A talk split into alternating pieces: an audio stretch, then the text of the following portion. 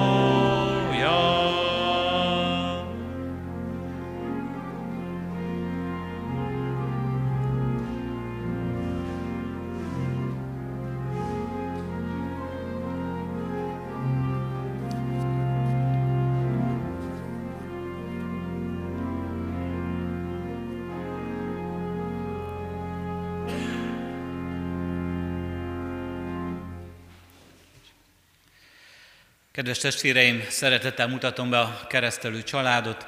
Péter, Róbert és Nagy Ágnes harmadik gyermekét, Nórát fogjuk a keresség sákramentumában részesíteni. Keresztülőséget vállalt Szatmári Csaba és Nagy Judit. A feltámadott Krisztus mielőtt átment az ő mennyei dicsőségébe, e szavakkal hatalmazta fel tanítványait a keresség sákramentumának kiszolgáltatására. Olvasok ezt Máté evangéliumának 28. részében eképpen.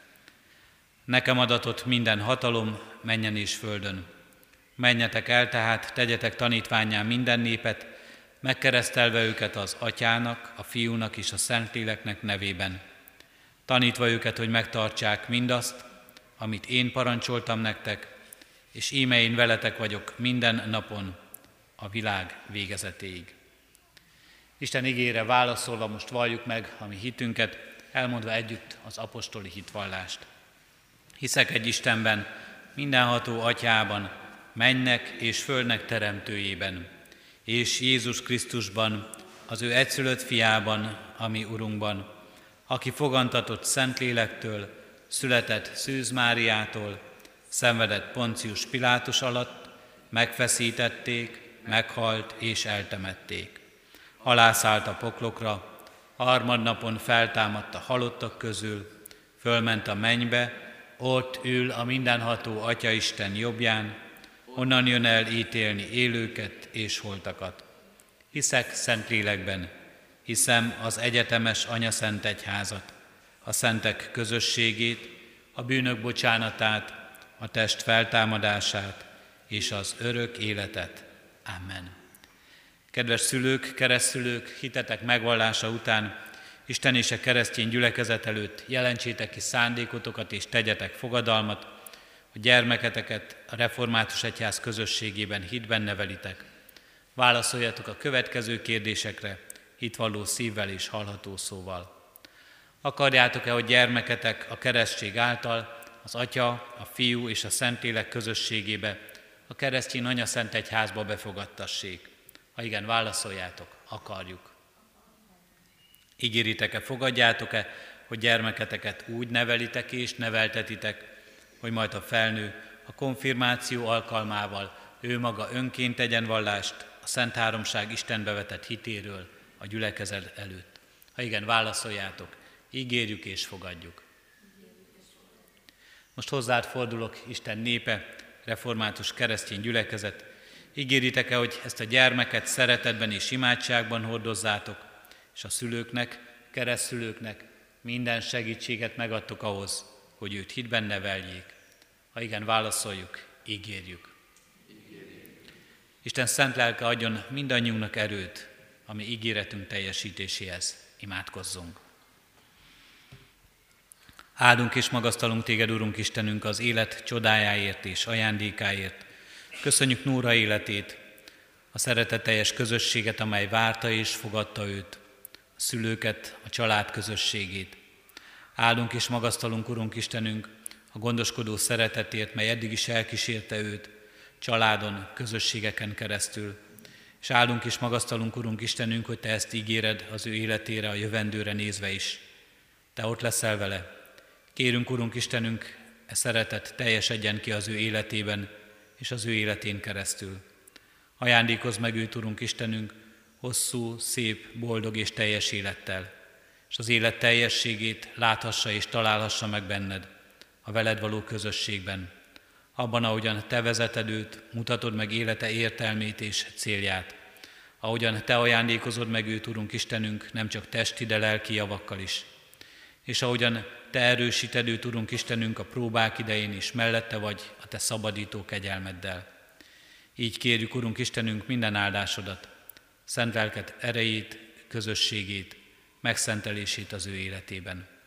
Hallgass meg minket Jézus Krisztusért, ami megváltó Úrunkért. Amen. Nóra, keresztellek téged az Atyának, Fiúnak és a Szentléleknek nevében. Nóra, a kegyelem Istene cselekedje meg, hogy növekedj előtte testben és lélekben, hitben és szeretetben, szüleidnek, családodnak, magyar népünknek, gyülekezetünknek áldására és gazdagítására. Ajándékozom meg téged bűnbocsátó kegyelmével, szeretetével, hogy részese lehess az örök életnek és a boldogságnak. Amen. Foglaljon helyet a gyülekezet, kedves testvérek, és pünkösdi ünnepi istentiszteletünket folytatva a megkezdett 372. dicséretünket énekeljük a harmadik, a hatodik és a hetedik verszakokkal. A 372. dicséretünknek harmadik verszaka így kezdődik, Te vagy a mi lelkünknek édes vendége.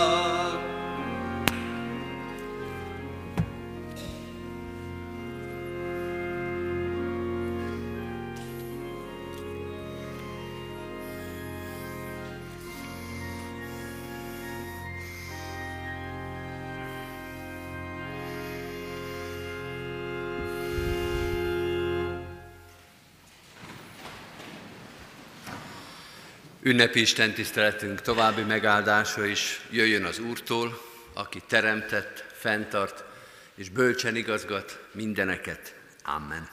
Imádkozzunk.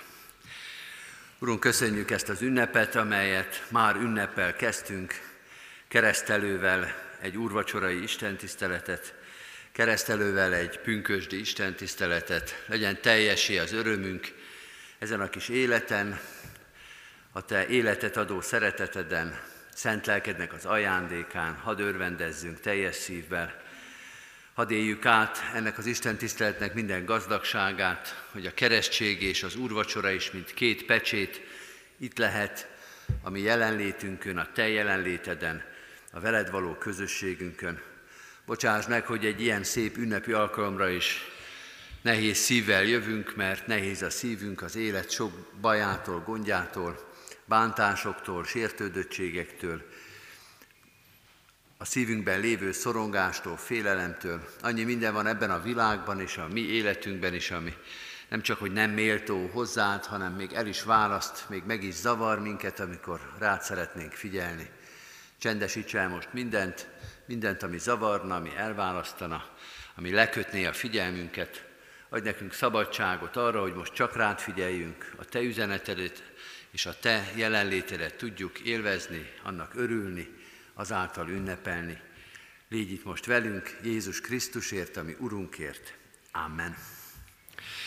Kedves testvérek, Isten igéjét Pálapostolnak a rómaiakhoz írott leveléből olvasom, a római levél 8. részéből a 26. és 27. verset, a mai új szövetségi igéből választottam ezt a két verset, ezek így szólnak. Ugyanígy segít a lélek is a mi erőtlenségünkön, mert azt, amit kérünk, nem tudjuk úgy kérni, ahogyan kell, de maga a lélek esedezik értünk kimondhatatlan fohászkodásokkal. Aki pedig a szíveket vizsgálja, tudja, mi a lélek gondolata, mert a lélek Isten szerint esedezik azokért, akiket megszentelt. Eddig Istennek írott igéje, foglaljuk el a helyünket. Kedves testvérek, pünkösd első napján, ezen az Isten tiszteleten, amikor felolvastuk az igét, hallhatóan ez az ige is a Szentlélekről szól. A Szentlélekről, de nem a legismertebb módon. Nem csak pünköskor, hanem máskor is, hogyha a Szentlélekről szól az ige hirdetés, akkor talán ismertebb vagy jobban eh, átlátható módon jelenik meg előttünk a Szentléleknek a titokzatossága, Például, ahogy a mostani 9 órás Isten tiszteleten is kezdtük az ige olvasást, az apostolok cselekedetéről írott második könyvnek a második részéből, az egyház születésnapja el is hangzott az ige hirdetésbe, hogy a Szentlélek kitöltetése, a Szentléleknek a megjelenése hozza létre az egyházat, hívja egybe a gyülekezetet, a Szentlélekkel való találkozásnak, a Szentlélekről való beszédnek ez az egyik legkézen foghatóbb, és hát nyilván az egyházban az egyik legtöbbször használt olvasata. De szoktunk beszélni arról, hogy a Szentlélek fölszerel minket, megerősít minket, karizmákat, vagyis lelki ajándékokat ad nekünk, hogy a gyülekezetben, az egyházban szolgálhassuk a közösséget, akkor az 1 Korintus 12-t olvasnánk biztos, mert az egy nagyon jellemző, nagyon erős rész a Szentírásban, hogy az Isten szent lelkének milyen ajándékai vannak a közösségben. De olvashatnánk másról, például az újjászületésről, Nikodémus történetét, a János 3-ból, amikor arról van szó, hogy szükség nektek újonnan születnetek, és aki nem születik újjá a lélektől, az nem ismeri meg igazából az Isten. Az is egy jó rész, és a Szentlélekről nagyon érdekeseket tanít. Vagy beszélhetnénk arról, hogy Isten szent lelket tesz minket képessé az ige megértésére, nem emberi beszédet, nem emberi szöveget hallgatunk és próbálunk értelmezni, az csak a hordozó anyag, de Isten szent lelke, ahogy ezt szoktuk is mondani, Isten szent lelkének a segítségül hívásával az ő üzenetét próbáljuk magyarázni. Isten lelke az, amelyik megfejti nekünk az ő üzenetét. Amit most olvastunk, az nem ezeknek az olvasatoknak az igéje, nem ennek a gondolatnak, még leginkább akkor a János 14-hez hasonlít, ahol Jézus azt mondja a tanítványainak, hogy egy másik pártfogót küldök nektek. Egy másik pártfogót, itt már valami hasonlóság van, aki majd segít nektek. Mert itt ez az ige a Róma 8, 26-27 az erőtlenségeinkről szól, az erőtlenségeink kezeléséről. Úgy is mondhatnám, hogy a mai igét a gyengébbek kedvéért fogjuk olvasni. Ha vannak itt közöttünk erősek, sikeresek, bátrak, azok nyugodtan most fölállhatnak, sétálhatnak egyet a napsütésben, mert ez az igehirdetés most nem róluk, és nem nekik szól, hanem azoknak, akik erre a mondatra érzik magukat e, megérintve, ugyanígy segít a lélek a mi erőtelenségünkön is. A mai igénk arról beszél, hogy feladat, minden ember számára, aki ezt átérzi, feladat és gond, hogy az erőtlenségeit, a gyengeségeit, a sikertelenségét, a kiszolgáltatottságát, a szégyenét valahogy kezelje, és valahogy előbbre jusson ezen a nehéz területen.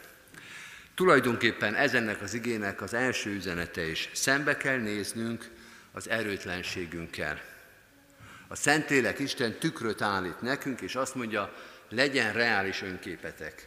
Sok minden van az életetekben, de erőtlenség is van, és nem áll érdeketekben, hogy erről megfeledkezzetek, hogy ezt letagadjátok.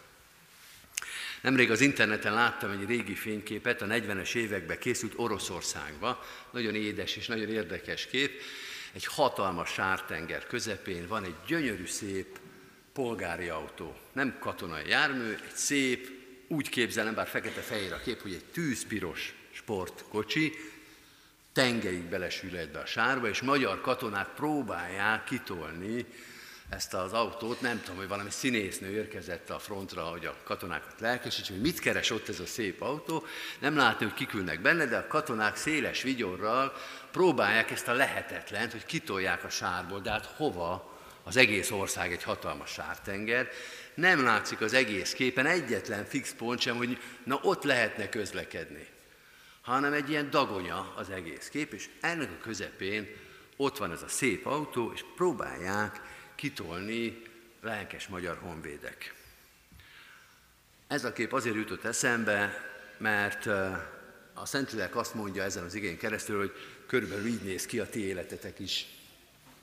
Vagy ha nem is mindig, de elő-elő jön ez az érzés, hogy a sártenger közepén, tengeig besüllyedve, se előre, se hátra, se tőled, se hozzád. Ott vagyunk, és az a kérdés, hogy hogy lehet ebből kimászni? Meg hova? meg milyen irányba, és főleg ki fog minket kitolni. Ki fog minket kiemelni ebből a helyzetből. Ijesztő kép a sofőr számára mindenképpen, de így nézünk ki. Azt mondja a Róma 8.26, legyünk őszinték és reálisak, az élet az alapvetően nem az autópályához hasonlít, amikor suhanunk, a tank is tele van, az autó jó műszaki állapotban van, egyenes az út, nincs forgalom, nincsen őrült, aki szembe jönne velünk, hanem csak úgy suhan az életünk, csak úgy lebegünk, a zene is szól. Kellemes a légkondicionálónak a hőmérséklete, minden rendben van. Az Isten kegyelme, hogy néha így érezzük magunkat az életbe, talán többször is, mint ahogy érdemeljük, de az élet a kelleténél, a szeretetnél többször úgy néz ki, mint az a 40-es évekbeli kép, hogy a sártenger közepén ülünk, reménytelenül, hogy innen valaha is ki tudunk kecmeregni. Szép kis perspektíva egy keresztelőnél azt mondani egy kislánynak, hogy hát így fog kinézni az élet, de nem itt ér véget a prédikáció, igyekszem belőle valami szépet kihozni. De egyelőre ott vagyunk a sártengernek a közepén. És azt mondja a lélek, nézzetek ezzel szembe, legyetek felnőttek, Lássátok meg az életeteket. Nem lehet, és nem is kell mindig erősnek mutatkozni. Mert nem úgy van, hogy mindig erősök vagytok. Néha igen. Néha egy-egy feladathoz mérten van is bennetek erő, de az élet nem erről szól.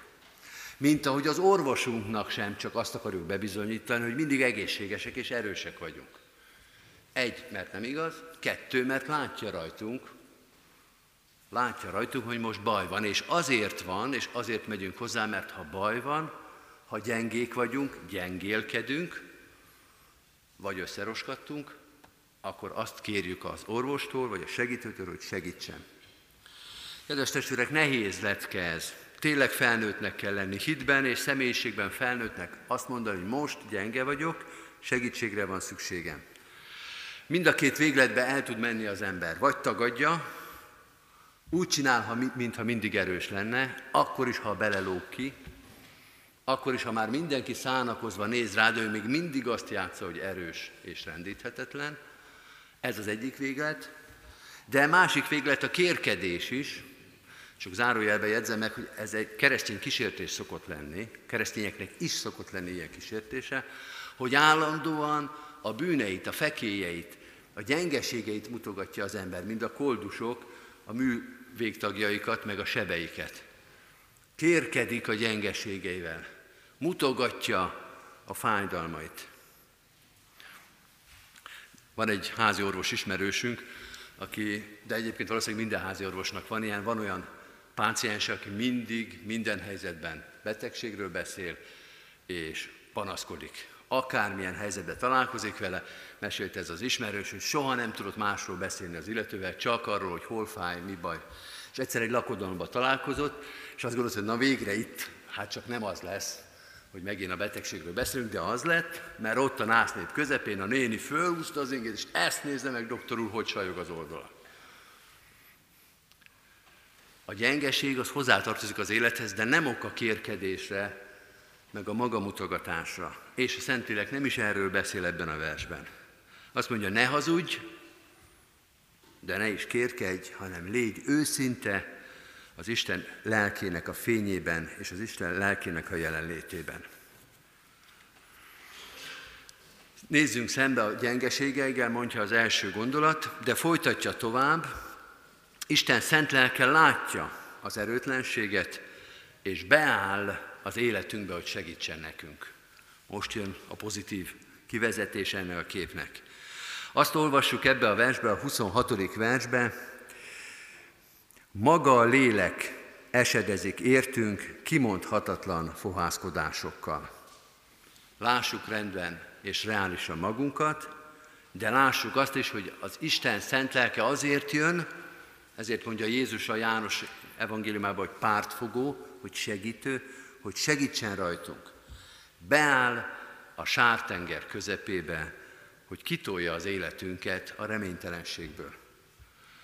Aki oda beáll, ezt mindenki el tudja képzelni, talán van, aki már próbálta is, az abban a pillanatban, hogy beállt, térdig sáros lesz, és amikor elkezdődik a kiszabadítás, az autónak a kitolása, akkor meg nyakig sáros lesz. És az Úristen ezt vállalja, hogy beáll a mi sáros életünkbe, ami egyáltalán nem elegáns életünkbe, egyáltalán nem tiszta életünkbe, és nyakig bele hempergőzik a mi sarunkba és bűneinkbe, hogy minket kiszabadítson. Csak képzeljük el mondjuk az elmúlt hetünket, vagy elmúlt időszakunkat, hogy miket mondtunk mi, miket gondoltunk mi a másikról, milyenek voltak a viszonyaink, és ebbe állt vele az Úristen, hogy ebből kitoljon bennünket. Ebbe a semmilyen értelemben nem vállalható emberi létbe eljön, és azt mondja, beleállok oda, Jézus Krisztusban a szó fizikai értelmében az Isten beleáll ebbe a sártengerbe, és megfogja az életünket, hogy kitolja dacára, vagy azzal együtt, hogy csupa sár lesz, és belegabajodik, ami bonyolult és nehezen vállalható életünkbe. Gondoljunk csak bele, mit vállal értünk az, akinek egyedül van ereje, hogy kimozdítsa az életünket a szennyből. Isten szent lelke tolja, tolja az életünket, emeli és emeli az életünket, miközben viseli a sártengernek a nyomorát, miközben nem húzza a száját és nem hagyott minket a sártenger közepén, ahova egyébként mi kormányoztuk magunkat. Hát kedves testvéreim, ha van biztató ige a Szentírásban, akkor a Róma 8.26, jegyezzétek meg, Róma 8.26 az egy nagyon biztató ige. Maga a lélek esedezik értünk kimondhatatlan fohászkodásokkal. Ha úgy érzed, hogy a sártenger közepén ülsz, sőt, ha már el is fedett téged a sártenger, ha mocsár közepén voltál és belesüllyedtél, akkor a Róma 8.26-ot gyorsan írt föl valahova, hogy emlékeztessen, jöjj Szentélek, és told ki az életemet ebből a fertőből. Nem lehet az életünknek olyan helyzete, akár a jelenben, akár a jövőben, ahol ez a mondat erejét veszti, aktualitását vagy lehetőségét veszti. Kedves testvérek, még egy pontosításra szeretném fölhívni a figyelmet, arról, hogy a Szentlélek segít, a 27. versben van még egy mondat, ezt most újra felolvasom. Aki pedig a szíveket vizsgálja, tudja, mi a lélek gondolata, mert a lélek Isten szerint esedezik azokért, akiket megszentelt. A Szentlélek, mondja ez a mondat, kitisztítja a kommunikációt Isten és ember között. Úgy esedezik, úgy van jelen a történetben, hogy el tudja mondani, hogy mi van a mi szívünkben, és tudja közvetíteni ezt az Isten felé, és fordítva az Isten akaratát is el tudja mondani nekünk. Mert a probléma sokszor abból adódik, hogy mi már szűkölünk a fájdalomtól, de nem tudjuk, hogy hogyan tudnánk ezt elmondani az Úristennek. Vagy hogy mit akar, mi az üzenete, mi, mi történt most velünk, és miért történik, és nem értjük, hogy mi erre a magyarázat. Nem jó a kommunikáció. Nem értjük, amit mond, és nem vesszük észre, vagy nem tudjuk, hogy ő érti-e, hogy velünk mi van. Észrevette-e már, hogy nincs több energiánk, nincs több erőnk, nem bírjuk már tovább. Jó lenne, hogyha már itt lenne és megszabadítana. Mint hogyha nem értenénk egymást. És jön az Úristen, és ezt a bedugult vagy zavaros kommunikációt kitisztítja, és a lélek úgy esedezik, hogy azt az Isten érteni fogja, és úgy hozza az Isten üzenetét, hogy ezt meg mi fogjuk érteni. Kedves testvérek, én ahhoz a generációhoz tartozom, amelynek a nagyapja még a Szabad Európát hallgatta délutánonként. Feküdt az öreg úr a diványon, és egy dobozszerű rádióból hallgatott valamit, amiről azt mondták, hogy a Szabad Európa rádió. Én egy nagy zaj folyamot hallottam, egy ilyen zúgó, recsegő, ropogó valamit. Én nem értettem belőle semmit, de elfogadtam, hogy ő megérti. Mert miért nem lehetett hallani a Szabad Európát? Mert zavarták, ezt is biztos az idősek tudják. Voltak ilyen zavaró állomások fölépítve a béketáborba, és próbálták zavarni, hogy az az információ ne jöjjön át, vagy ha halljuk is, de ne lehessen rendesen érteni. Így van az ember is az Úristennel hogy hallgatja, de nem érti, mert zavarja valami az adást.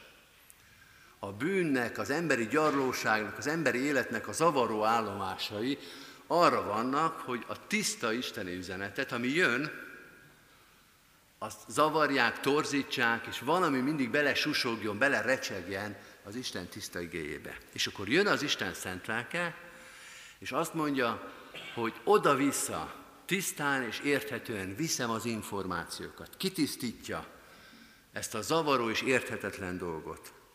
Mi is megértjük az Istent, és ő is tudni fogja, hogy mi miben vagyunk, és hol vagyunk, és mit gondolunk, és meddig bírjuk még. A 139. Zsoltárban van egy szép ige, ami azt mondja, még nyelvemen sincs a szó, te már érted azt, Uram. A 139. Zsoltár, de ez a Róma 8.27 is azt mondja, hogy nem kell attól félned, hogy a sártenger közepéből nem ér föl az üzeneted az Úristenhez. Hogy te bajban vagy, segítségre szorulsz, de nem ér el az üzenet, és az Úristen nem veszi ezt észre, vagy nem veszi komolyan, vagy nem tudja súlyán kezelni a dolgot. Utólag fogja az Úristen azt mondani, ja, hát én azt hittem, hogy még bírod. Azt hittem, hogy rendben vannak, nem vettem észre, hogy mibe vagy. Ez ember és ember között előfordul, még esetleg egymást nagyon szorosan ismerő emberek között is, hogy nem vesszük észre, hogy a másik mibe van, de az Úristennel ez nem fordul elő.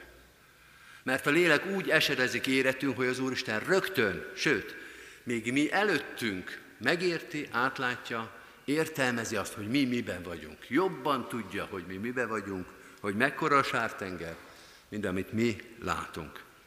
A 27. vers erre biztatás, hogy nem vagy elveszve. Az Isten tudja, hogy merre vagy. Ez a kislány is nem tudjuk, hogy merre kavarog majd az élete a világban, mint ahogy egyébként se tudjuk senkiről, csak azt tudjuk, hogy olyan helyzetben nem kerülhet, hogy az Úristen térképéről eltűnjön. Hogy keresse az Úristen, és nem fogja látni, hogy hova lett ez a kislány, akit 2018-ban a pünköskor megkereszteltünk. Látni fogja, tudni fogja, mind ahogy a minden itt élő, itt lévő és itt nem lévő testvérünknek az életét számon tartja. Azzal fejezem be, kedves testvérek, hogy ez az ige a Szentlélekről nagyon személyes üzenetet közvetít. Nem a mennyei fényességnek az erejét, az is igaz. Nem a tűz és a szélnek a csodáját, az is igaz. Nem az egyház megteremtőjét mutatja, hanem a lelki gondozónkat, aki odáll személyesen mellénk. Odaáll egészen pontosan, és minden szívverésünket és minden rezdülésünket ismeri, és kiemeli ezt a kis életet, a mi kis szívünket az üdvösség és a vele való közösség fényességébe. Ezt a személyességet mutatja meg a megterített úrasztala is. A keresztség is, amiben már itt tanúk voltunk, és az úrvacsora is, amely közösségre hív most minket. Istennek ez az igéje, a Róma 8, 26, 27. A lélek, aki esedezik értünk, kimondhatatlan fohászkodásokkal. Amen. Testvéreim, az úrasztalát megterítettük, ahogy ezt hirdettük, és látjátok, és készüljünk is az úrvacsorai közösségre ezzel a lélekkel. A 234. dicséretünket énekeljük, az első két verszakot, 234. dicséretünk első és második verszakát, Jár, kérjük Isten áldott szent lelkét.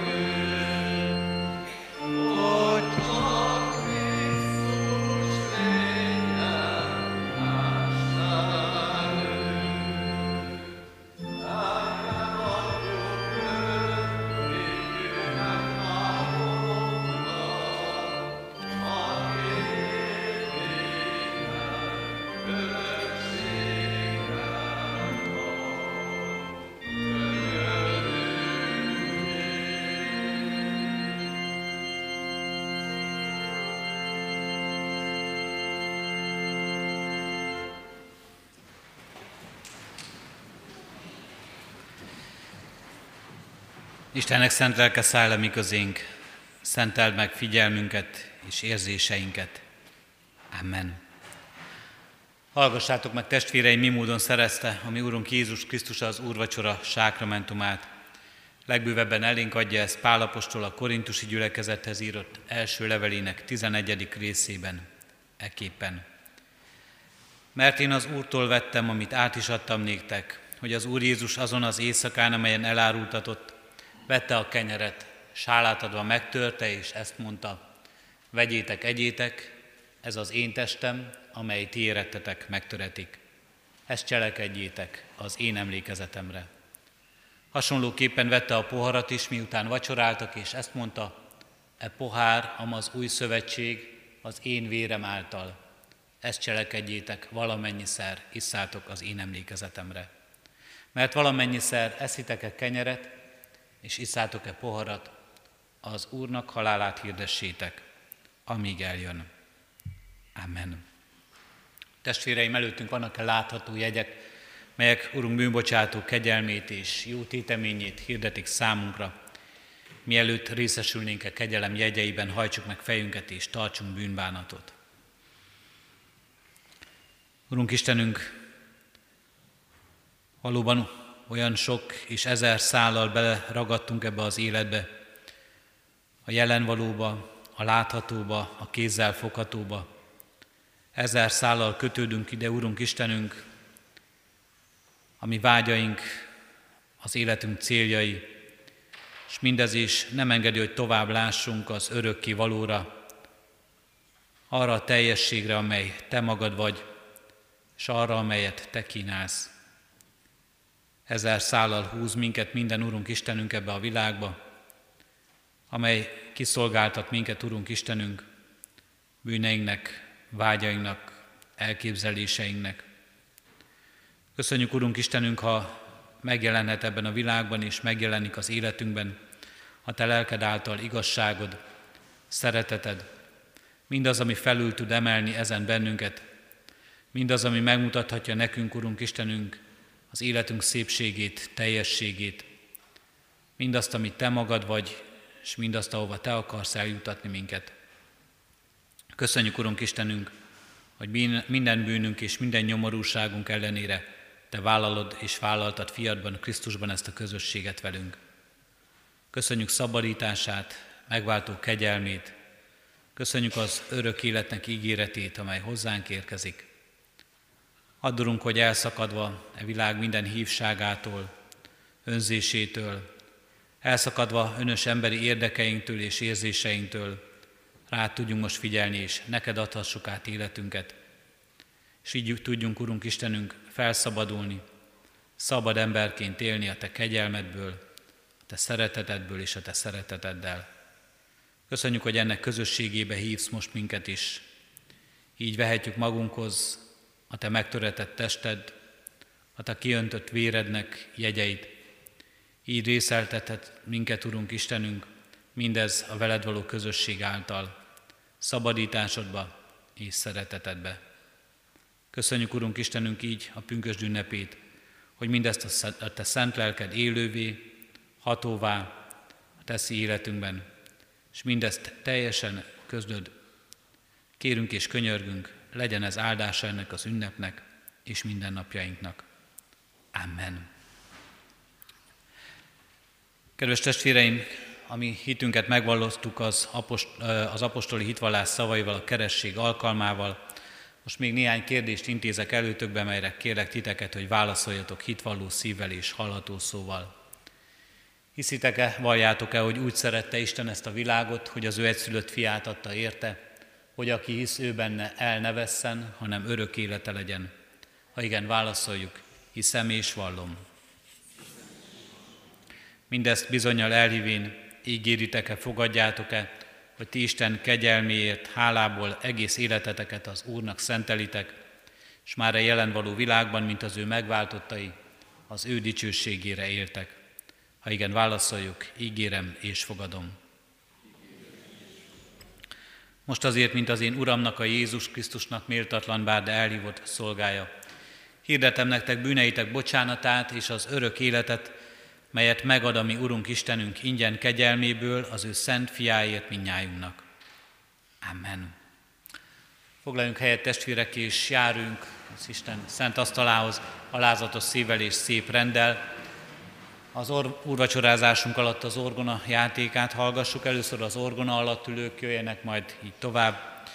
És mindazoknak hirdetem, akik nem kívánnak alkollal élni az úrvacsorázás alkalmával, hogy keressék a kék szalaggal átkötött kejheket.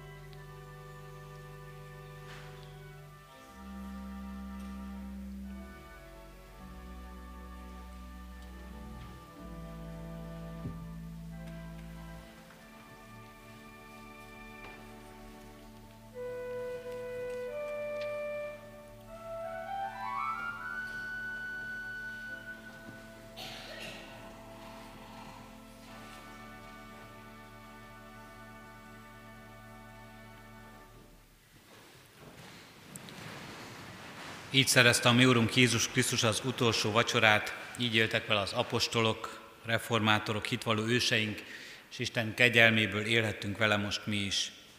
Mielőtt elbocsátanánk titeket, kérünk és intünk, ahogyan az apostol is tette, hogy Istennek békessége uralkodjék a ti szívetekben, amelyre el is hívattatok egy testben, és háládatosak legyetek. Most ezt a hálát vigyük Urunk elé imádságunkban. Köszönjük, Urunk Istenünk, a kegyelem jegyeit, amelyet közöltél velünk, és a közösséget, amelyet vállaltál velünk és értünk. Addurunk, hogy a Te szent lelked valóban élővé tegye ezt az életünkben. Érezzük, lássuk, tapasztaljuk, higgyük és valljuk-e világ előtt, Urunk Istenünk, hogy mindez velünk történik. Mindennek mi magunk vagyunk a részesei. Hisszük, valljuk, Urunk Istenünk, s add, hogy ne csak szavakban, de egész életünkben tehessük ezt, hogy a Te kegyelmedből élünk, a Te szereteted tart meg bennünket, és nem csak erre a jelen való világra, hanem az eljövendőre is, és az örökké valóra. Addurunk, hogy így növekedjünk a kegyelemben, így növekedjen bennünk a hit, és addurunk, hogy így egyen-egyenként és gyülekezetünk bizonyságtétele által is növekedjen a Te dicsőséged ebben a világban. Így áld meg, Urunk Istenünk, most ezt az ünnepet, de így áld meg majd a hétköznapokat is, a Te lelked ajándékával, a veled való közösséggel. Amen. Együtt is imádkozzunk Jézustól tanult imádságunkkal. Mi, Atyánk, aki a mennyekben vagy, szenteltessék meg a Te neved. Jöjjön el a Te országod, legyen meg a Te akaratod, amint a mennyben, úgy a földön is. Mindennapi kenyerünket add meg nékünk ma, és bocsásd meg védkeinket, miképpen mi is megbocsátunk az ellenünk védkezőknek. És ne vigy minket kísértésbe, de szabadíts meg a gonosztól, mert Téd az ország, a hatalom és a dicsőség, mind örökké. Amen. Az adakozás lehetőségét hirdetem testvéreim, mint életünknek és Isten tiszteletünknek hálaadó részét. Szívünkben alázattal Urunk áldását fogadjuk akiket Isten lelke vezérel, azok Isten fiai. Amen. Foglaljunk helyet, testvérek, és néhány hirdetést hallgassunk meg.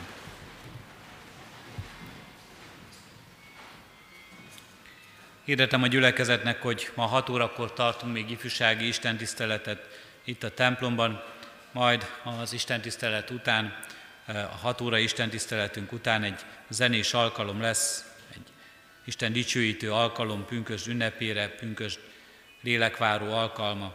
Szeretettel várjuk erre is a gyülekezet tagjait, nem csak az ifjúságot, hanem mindenkit. Holnap pünköst hétfőn, ünnep másnapján urvacsorás istentiszteleteket tartunk itt a templomban 9 órakor, fél 12-kor és este 6 órakor. Mivel a holnap 9 óra istentiszteletünk konfirmációs istentisztelet, ahol református általános iskolánk és református gimnázium diákjainak fogadalomtétele és első úrvacsorai alkalma lesz, ez egy hosszabb istentisztelet, ezért a 11 óra istentiszteletünk egy fél órával később, fél 12-kor kezdődik majd, így készüljünk ezekre az alkalmukra.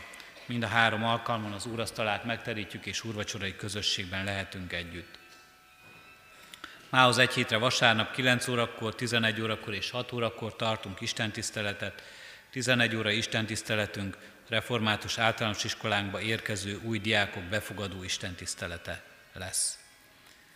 Szeretettel hívjuk a testvéreket a Szeretet Hit program keretében végzett szolgálatra május 25-én pénteken délután 3 és 4 óra között a Juhász utcai óvoda játékszereinek, játszószereinek lefestésére kerül sor. Kérjük, aki tud, legyen, vegyen részt ezen a programban, egy országos program, ez Szeretett Híd a neve, amelyben egy-egy gyülekezeti közösség, valamilyen rászoruló közösséget, vagy valamilyen diakoniai célt szolgálva mozdul meg, és végez szolgálatot.